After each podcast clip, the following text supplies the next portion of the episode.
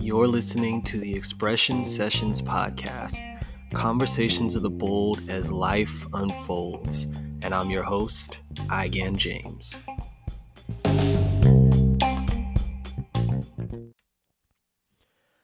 Welcome to season two of the Expression Sessions podcast. My name is Igan James, and uh, been a, been on a bit of a hiatus, taking a little bit of time during the winter just to recalibrate and to settle in. But I'm back, and I'm happy to be back because I feel like this season is going to have a few more juicy episodes in which we'll discuss things and go into the cave, into the abyss, if you will, of some of the things that we notice in this thing called life. Um, this episode in particular will be a bit of a riff, but by the same token, I think that a lot of us can relate to it because we live in it. And uh, the topic of today is not so social media. So, re- needless to say, we're talking about social media, the way it started, the way it's evolved, what had it now has become, what it's emblematic and representative, but also the huge pitfalls that come from using too much of it or relying exclusively on it, particularly on our younger generations. To go back a little bit, um, the first first uh, social media platform that I was introduced to, and it may shame me a little bit to say this, but was uh, MySpace. And MySpace was this place where you could trick out your own page and you could put the details that you want everybody to know about you to create a facade, a persona, or a character. And then you had your friends lists. And um, it was funny thinking about friends list then because the drama that falling out of someone's top five or top three would bring about. I mean, it would bring about arguments. And I mean, what happened? I'm no longer in your tops. Like, are we beefing? What's going on? But it was so innocent back then. And it was just sort of a step up from the Yahoo or the AIM or some of the instant messenger profiles that you had. But, you know, a lot of people got hooked to it but I think the advent, the real revolution came when we switched to Facebook, you know, the all powerful. And um, it was originally just intended to be for college kids, which was sound at the time, but it has it evolved now into the place where everybody connects for whatever reason. And it's had a profound impact on everything because it's no longer just about being social. It's no longer about just connecting to people. Now it's the only way you connect to people. Now you can run ads. Now you can you can put out political agendas. You can spread messages. There's just so much so much that it's evolved into and that's without even mentioning the others such as Twitter or in this case I think the primary focus of this episode Instagram where now you are creating so much media that either shows what you want people to see or spreads or, or is the place to do business.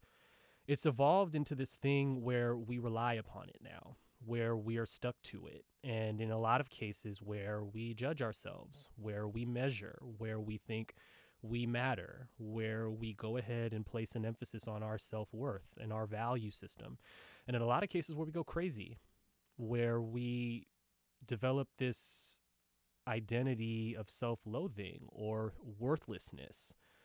So it's a very convoluted topic for me personally, just because um, I will be the first to tell you that I have a bit of an aversion to it. I grew up, well, I started using it and I had a lot of the major platforms. Um, the only ones I can say that I didn't really stick with or try that much were Snapchat and TikTok. And I will tell you now, I'm not going to try Snapchat and TikTok. But I've been on both sides of the fence with it, and I mostly stray on the other side of it. But, you know, I, I don't think it's all bad and I'm still in this place where I'm beginning to learn how to leverage it and to use it because There are times where if if anyone says for marketing purposes or otherwise social media, it's like, bruh, I'm out. I, I don't I don't want to use it. So to to kind of focus on the good, to to emphasize what's good about it. It is a place where you can do business. I think a lot of uh, networking is done there, and it's a calling card of sorts. I, I set up my modeling page there. I have my acting page there. It's a way to give people your like sort of your business card in a way. If you have any sort of media that you use in which you're moving or you're recorded, it's a good place to set up your persona, what you want to market yourself as. And a lot of people are there. So it's a convenient way to do that at least.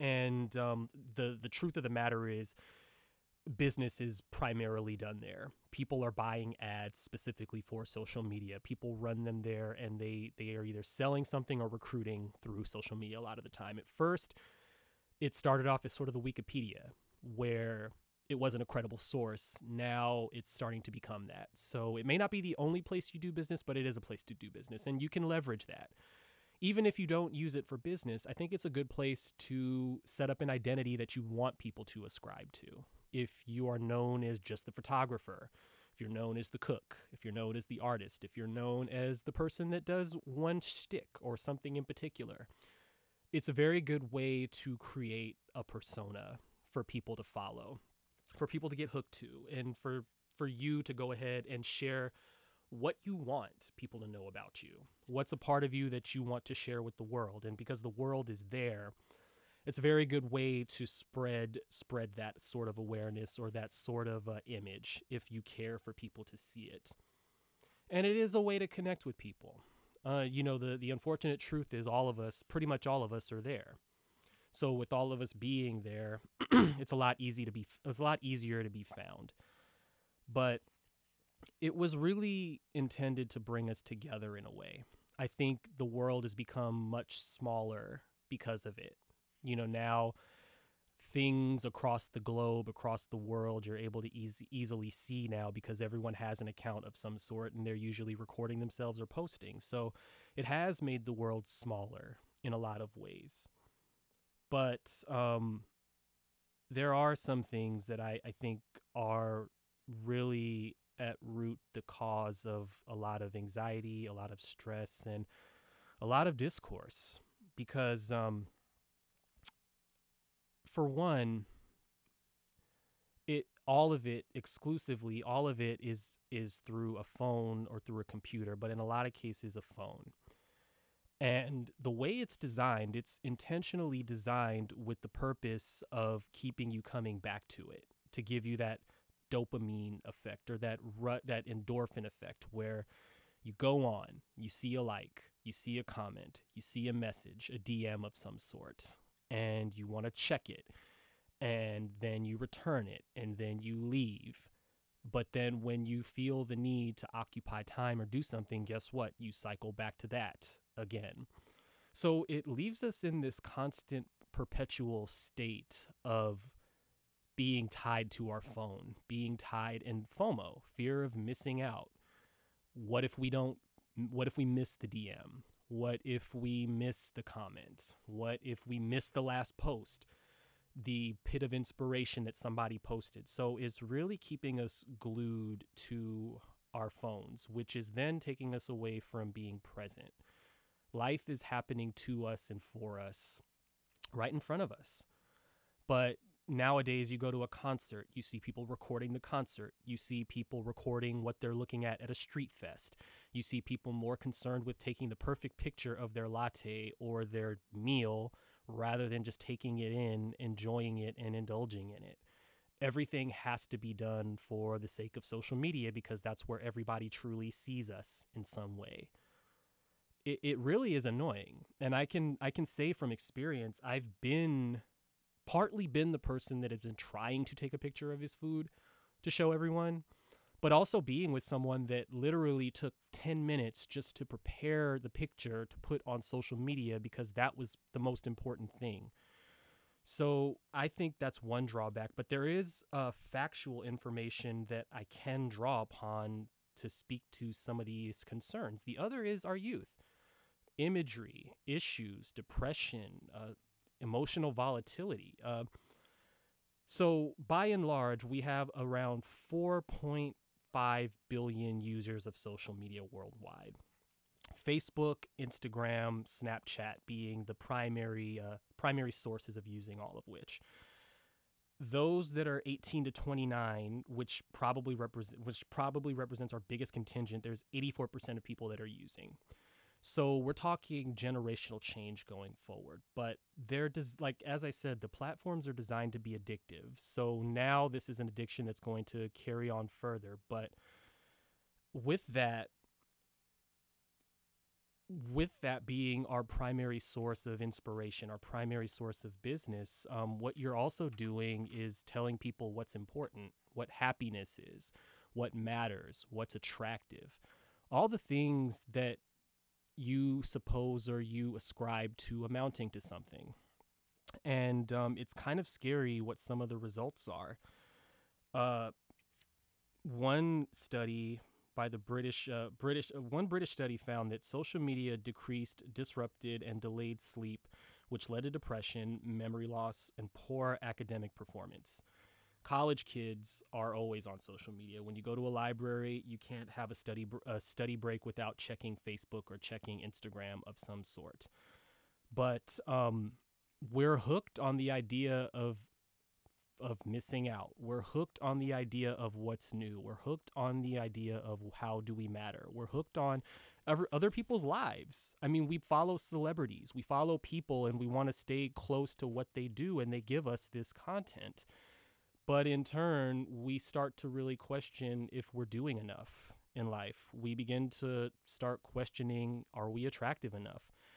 I can't tell you how many times I go to a page with a girl, and um, she may have these quotes that are supposed to be uplifting and supposed to make you want to do something, but really she's just in a thong bikini with her ass on the picture. So it's like, which one are we really going for here? Are we going for sex and look at me, or are we really trying to uplift people? A uh, little bit of a sideways rant, but the the the problem is we ascribe a lot of our self worth and a lot of quote unquote reality to what's in social media when social media is, is a virtual reality. It's not real life. You are given the freedom and you are given the power to post what you want, what you want people to see. But a lot of people post pictures of their family, all smiling, all happy, but you never saw the 10 minutes prior where one kid kept running off, the other kid was screaming and hollering. And you don't see all of the imperfections on the way to the picture. You may see a perfect body, but you don't see, in quote unquote, perfect body, because the truth is that's kind of illusory at this point. But you don't see the hours of starvation, the bulimia behind it, the stress, the anxiety, the everything that led to, oh, let me curate and create this image of a perfect body so that you can see it we don't see the process of things. We only see the end result. You see a handstand on the beach, uh, yet you didn't see the number of times somebody fell over, or the number of times they didn't get up in it, or the number of takes they had to do to get to that perfect picture. But um, yet and still, we think that this amounts to happiness and this amounts to what matters. And in the inst- in the case of kids, um, it's it's a dangerous thing because they've done studies where suicide, particularly among young girls, suicide is up quite by by quite a staggering rate.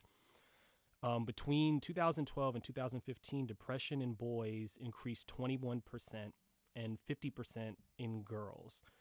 Suicide rates for girls in 8th to 12th grade increased by 65% between 2010 and 2015. And uh, that number since, as of now, has ballooned to a small 150%. So this is why I'm torn between using it and not using it because by and large, yeah, there are good things about it. But by and large, it's also really morphed the way humans interact with each other the way we interact with each other, the way we live life now, the sort of impression we're able to make. It's become a bit of a status pull. And I think that we can't obviously do away with it completely because it's here to stay. Unfortunately, I think we've we've created so many implications as to why we need to keep it around, but I also point to a time where we were able to do uh, without it. I mean, if you work in the arts industry, uh, you create your art. People come to see you. You know, athletes, you grind, you train. You don't have to necessarily post pictures or videos of you doing the thing. I, we picked up the phone, we wrote the letter, we did things that were a little bit more meaningful, required a little more thought, but were more present. And I know, like, I kind of advocate for a world that's more present, and I wish we could go back to a lot of those things, but the reality is that we can't. So I think the best that I can do with social media personally, and I guess what I would recommend to anyone that's listening here, the best that you can do with it is use it to promote a message. Use it to promote you. Use it to uplift your fellow man and your fellow woman. Instead of trying to convince people this is what a perfect body looks like, or to better yet, build yourself up because you have your own insecurities, share something profound, share something meaningful.